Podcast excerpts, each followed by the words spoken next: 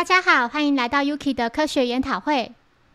剧情以原作漫画为主，今天要带来第五十四集《电玩公司杀人事件》。对应漫画是单行本第十二卷第一百一十四到一百一十六话。小五郎、小兰及柯南来参加位于米花饭店里的满天堂星座发表会。小五郎是游戏的监制，标题就叫《名侦探毛利小五郎的推理馆》。小五郎为此高兴地提前庆祝，昨晚喝得烂醉如泥。他提到自己喝的不多，只有琴酒、伏特加跟波本之类的而已。柯南听到琴酒及伏特加后，立刻想起那两个导致他身体缩小的黑衣人。三人准备将行李拿到柜台寄放。目前柜台前已大排长龙。期间，一名叫中岛秀明的男子前来向小五郎搭话，他表示自己就是该游戏的策划者。另一名叫上田光司的男子提到自己才是该游戏实际提供创意想法的人。没想到三天后，中岛的企划书就完成了，且没过多久又办了这场发表会。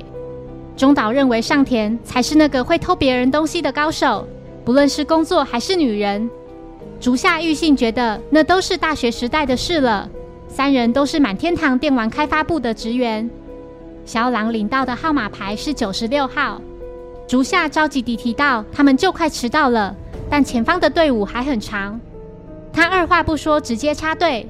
其他两人见状，也跟着一同插队。小兰注意到，他们三人的公事包都是一样的。竹下表示，除了公事包之外，只要是公司的员工，连领带夹还有手表都一样。这全都是社长要求的。小兰拿到的号码牌是一百号，笑着认为今天可能会有好事发生。发表会即将开始，现场犹如人山人海。小兰及柯南两人看到有些人在玩拳击电玩，竹下请中岛也来试玩。中岛答应，并脱下外套，戴上拳击手套，接着用力地打出一拳，分数高达三百四十八分，群众纷纷赞叹不已。中岛表示自己在大学时代曾练过拳击。竹下请小兰也来试试，这是可以消除压力的。小兰狠狠地给了机台猛力的一击，嘴里还喊着：“快给我回来，新一！”就像是将所有的怒气一次发泄在机台上似的。小兰竟然打出了四百分的超高分数。之后，柯南与中岛在中途去上厕所，期间两人同时撞到了一个身材相当魁梧的人。他全身穿着黑色的衣服，戴着黑色的帽子。柯南询问中岛。那个人也是公司的职员吗？中岛回复不是，自己并没有见过他。之后，柯南注意到那名黑衣男子领取的公事包为九十八号，但九十八号应该是中岛的号码才对啊。虽然感到不解，但柯南不以为意，还是先帮毛利叔叔买些番茄汁来醒醒酒吧。柯南在投币贩卖机时，偶然听到男子正在讲电话。他说：“我是龙舌兰。”交易完成了，万无一失。别担心，伏特加。当晚之前我会过去跟你们会合，帮我跟秦九说一声。听到秦九及伏特加这两个酒名的柯南感到震惊不已，手中的零钱全数掉落在地。柯南对男子说：“他踩到自己的硬币了，请他把脚移开，然后顺利在他的鞋底粘上窃听器。”柯南利用犯人追踪眼镜跟踪他来到男厕外，听到男子说。奇怪，怎么进不去？这是开着的吗？柯南思考着，男子说的难道是指厕所的门吗？这时厕所突然发生爆炸，柯南立刻冲上前去查看，然而只有找到他的鞋子。警方赶到后，木木认为这也许是随机杀人，遇害的是一名男性，尸体已被炸得粉碎，也没有任何足以证明身份的东西。柯南提到自己有看到那名死者。是个身高超过两百公分的大叔，讲话带有浓厚的关西腔。满天堂公司的社长石川拿出自己在三天前所收到的信给木木，信上写着：“停止发表会，否则将采取行动。”一名警员在瓦砾堆里找到了一把钥匙以及满天堂公司的圆形标志。柯南看到标志的样子很奇怪，为何会朝向公事包外面弯曲呢？如果是从外侧承受爆炸的冲击，应该是朝向内侧弯曲的。柯南在询问柜台人员后才知道，和黑衣男子交易的对象还未到这来提领行李。小兰注意到柯南的脸部受了伤，正想从口袋里拿出手帕时，寄放行李的号码牌不小心从中掉出。小五郎是九十六号，小兰则是一百号。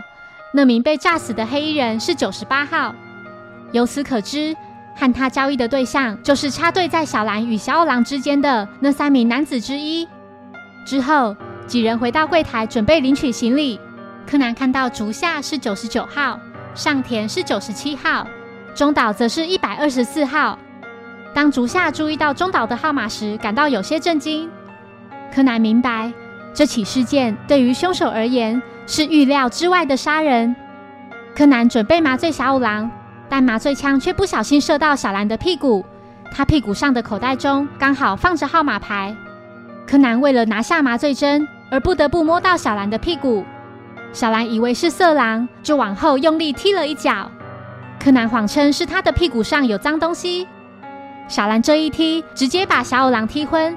柯南借机变身为他的声音说：“饭店一开始就没有炸弹，那是凶手为了杀害某位特定人物而安装的。”只要确认某样物品里的内容，凶手就会自己俯首认罪了。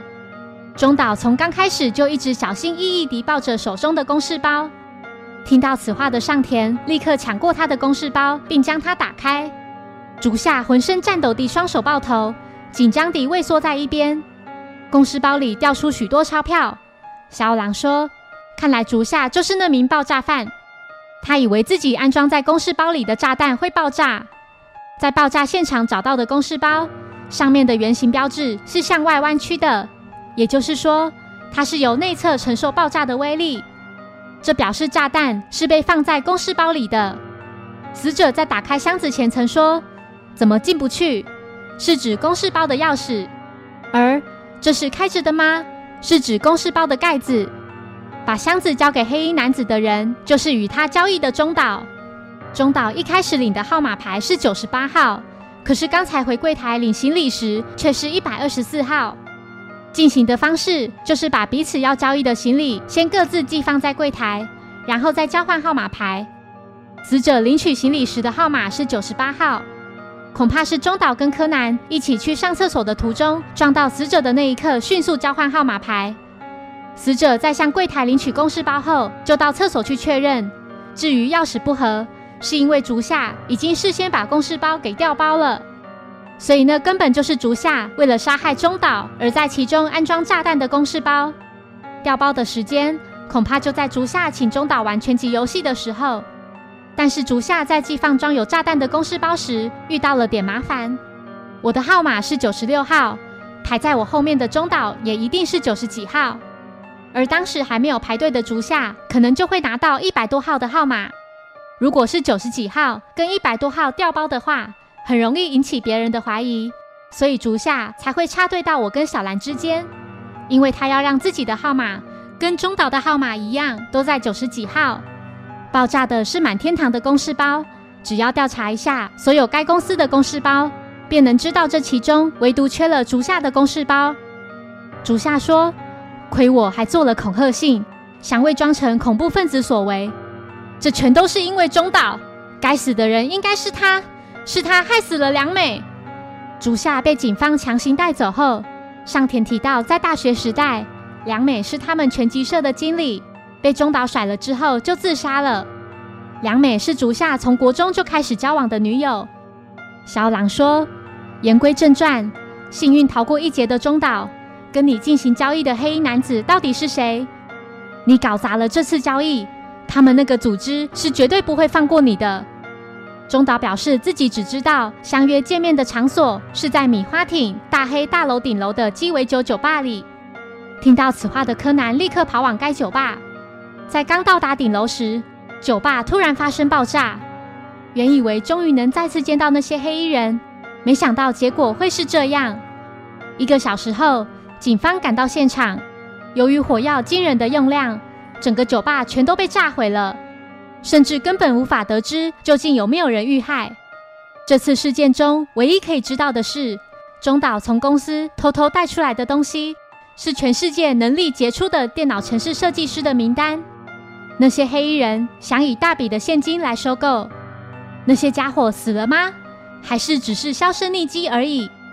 这一切就犹如弥漫天际的黑烟一样，事件的真相就此尘封于黑暗中。谢谢收听，如果喜欢本节目，欢迎小额赞助给我支持，谢谢。那我们下一集再见，拜拜。